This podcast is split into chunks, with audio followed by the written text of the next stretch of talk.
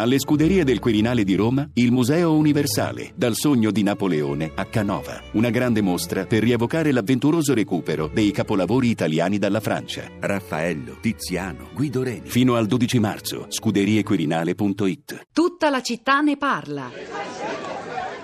Pronto, Hendrik? Ecco gli ordini. Bisogna smontare quello che dice Smith e fermare gli articoli in suo favore che arrivano qui a Washington. Sono stato chiaro? Imbavagliate gli altri giornali dello Stato. Sì, i giornali di quegli imbecilli dell'opposizione che inneggiano alla democrazia e alla libertà non devono uscire per le prossime 24 ore. Cosa? E allora lei faccia bruciare i chioschi della distribuzione. Fateli sparire così avrò tutto il tempo necessario. E se non dovesse bastare li faccia picchiare a sangue. No, fatelo passare per un criminale, per uno che specula sui ragazzi, che affama il popolo. Permesso? Ascolta, Sam, sei il tuo Boy Scout. Deve smetterla. È tutta fatica sprecata. Che stai dicendo? Nel suo stato non hanno pubblicato una riga di quello che ha detto. Oh, e com'è possibile? Taylor ha il controllo di tutta la stampa in quello stato e può far dire quello che più gli aggrada, capisci? Non posso crederci, è così E potente. lo scopri adesso.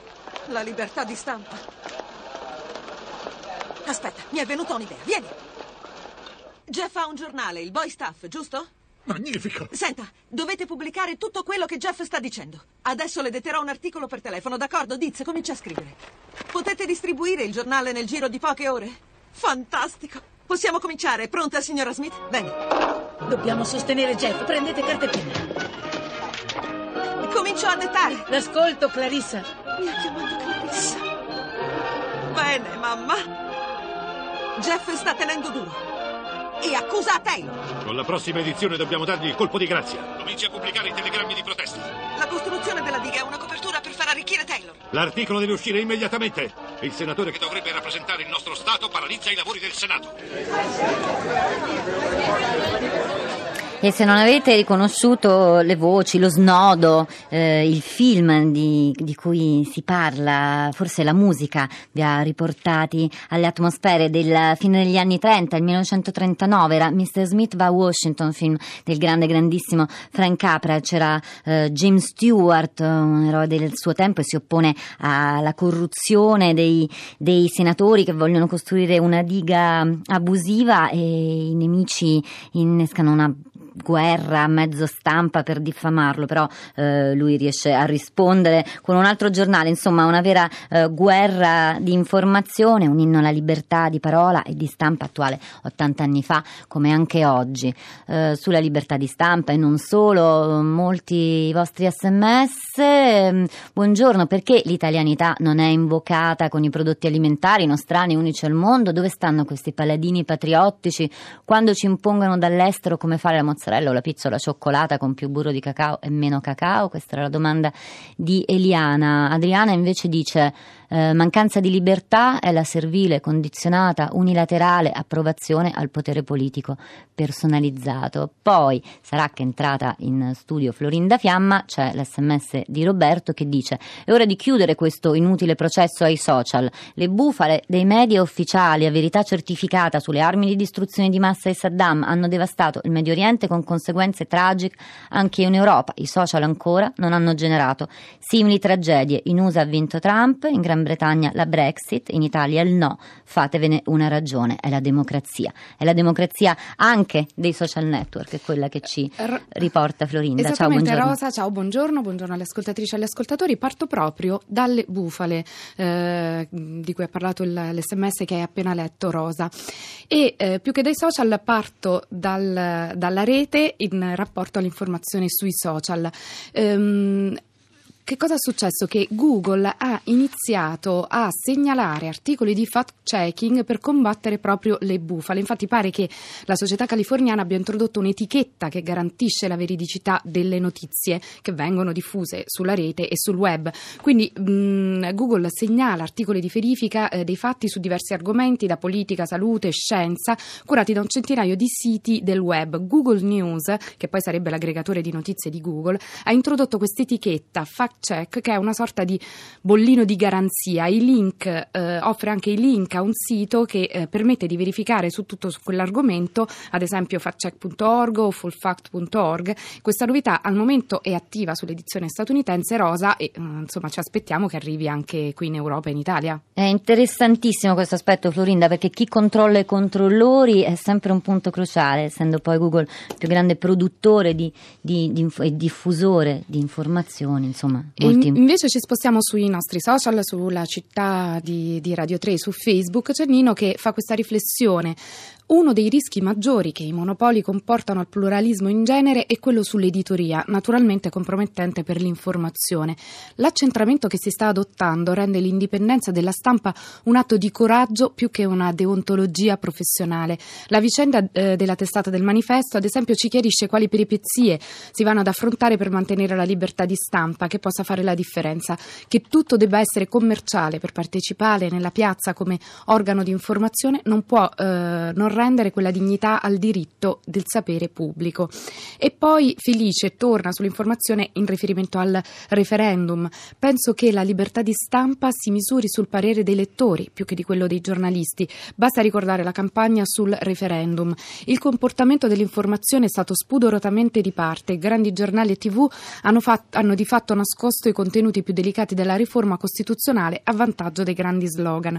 Infine un'altra segnalazione di un uh, sito, un portale che eh, troverete sulla città di radio3.blog.it come la notizia della stampa che parlava eh, del fact-checking di Google, è Ossigeno per l'informazione, un'associazione onlus il cui presidente onorario è Sergio Zavoli. Questa associazione è stata fondata in seguito alle minacce di morte rivolte a Lirio Abbate, Roberto Saviano, Rosaria Capacchione, giornalisti quindi eh, minacciati. Ha pubblicato nomi di oltre 2000 giornalisti italiani colpiti da intimida- eh, intimidazioni e si batte affinché abbiano un'adeguata protezione per liberare l'informazione giornalistica dai condizionamenti dovuti a pressioni e condizionamenti e anche a leggi inadeguate. Lì mh, troverete tantissimi approfondimenti, tantissimi articoli, vi ricordo il sito ossigeno www.ossigeno.info e troverete tutto sulla città di Radio 3. Anzi, lo troverete sulla città di Radio 3. Eh, Florinda, hai detto oltre 2000, no? è importante che tu abbia ribadito questo punto e questa cifra, perché c'è ancora qualcuno,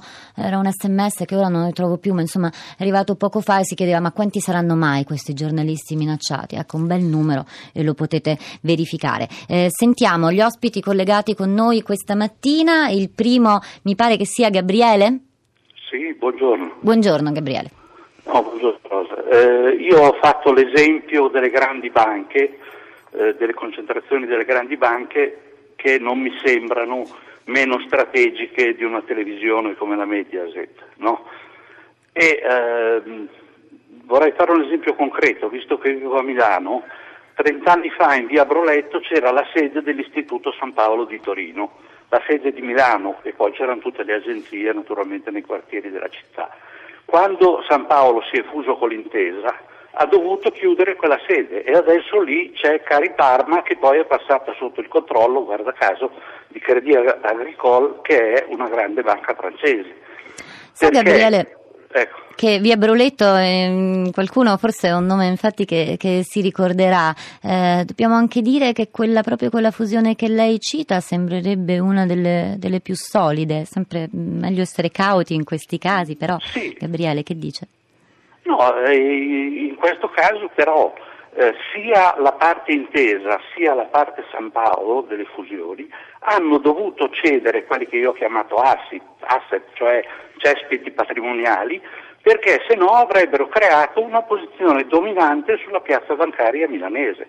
In questo caso si tratterebbe di una eh, concentrazione orizzontale per le banche, nel caso Vivendi Mediaset sarebbe, mi pare, una concentrazione verticale. Comunque, quello che bisogna impedire non è che Bolloré compri le azioni della Medias che sono in borsa, quello che bisogna impedire è che Bolloré acquisisca una posizione dominante nel sistema delle comunicazioni italiane e che rispetti le regole eh, secondo le indicazioni della GCOM, dell'antitrust e così via, delle leggi che vigono in Italia. Ha riassunto benissimo uno dei nodi, forse il nodo più cruciale di questa vicenda, quello che pensiamo anche sia al centro di queste trattative di cui leggiamo che sarebbero in, in corso. Grazie Gabriele per eh, la sua voce, sentiamo anche quella di Nino da Roma. Eh, buongiorno. A proposito di queste acquisizioni eh, eh, che difendano l'Italia, io volevo spostare l'attenzione sul problema europeo, Cioè, non si è sollevata nessuna esigenza di protezionismo, di difesa eh, dell'italianità, quando si è, occupato, si è trattato di società extracomunitarie che sono intervenute pesantemente acquisendo asset italiani, per esempio dalle americane, cinesi, arabe, australiane, squadre di calcio e, e, ogni genere di cose. Come mai adesso, quando avviene dall'Europa, almeno apparentemente dall'Europa, un'attività di questo genere, su, subito si sollevano tutte le possibili difficoltà e protezionismi. Ma l'Europa è l'Europa che dovrebbe fare, stabilire delle leggi che alimentino, proteggano, incentivino le, le associazioni all'interno dell'Europa, non tanto per, per una sorta di protezionismo eh, di provincia, però perché agevolare la crescita dell'Unione Europea, altrimenti lo, noi l'Europa non la vedremo mai. E lei ha ragione Nino, sta toccando un nervo particolarmente scoperto. A me viene l'ultima battuta, per chi crede così tanto nel mercato c'è anche un detto che dice chi di mercato ferisce, purtroppo poi di mercato ferisce per caso? Questa è la mia domanda. Grazie Nino, Florinda. Un po' di ironia da, da, Twitter, c'è Fabrizio che ci scrive bravi chiedete all'oste Mentana se il vino della libertà di stampa è buono. E poi abbiamo seguito l'hashtag Mediaset che, ehm, e abbiamo trovato questi tweet, per esempio Cidelius scrive pensate non è strategica Finmeccanica, Saipem, Breda, Lamborghini, Ansaldo, Pininfarina ma è strategica Mediaset e infine Lia, gente ai francesi abbiamo lasciato la Gioconda, possiamo lasciargli pure Barbara D'Urso. Cristina se è velocissima le lascio lascio il microfono, buongiorno. Volevo semplicemente dire, ma buongiorno intanto, se ci occupiamo di Mediaset, salviamo le banche, facciamo regalini a tutti, specialmente a chi non ha bisogno, i problemi reali del, paese, del paese, tripola disoccupazione non ce ne occupiamo mai, perché dovremmo venire a votare alle prossime elezioni? Ecco, una bella domanda e forse qualcosa su cui torneremo nei prossimi giorni, anche se insomma ultimamente l'affluenza è stato un dato che ci ha stupiti. Allora, vi salutano insieme a me Rosa Polacco e Florinda Fiamma ai microfoni, Emiliano Trocini in, alla console, Cristina Faloci di là dal vetro insieme a Cristiana Castellotti e per oggi è tutto per questa settimana anche noi ci risentiamo lunedì mattina alle 10.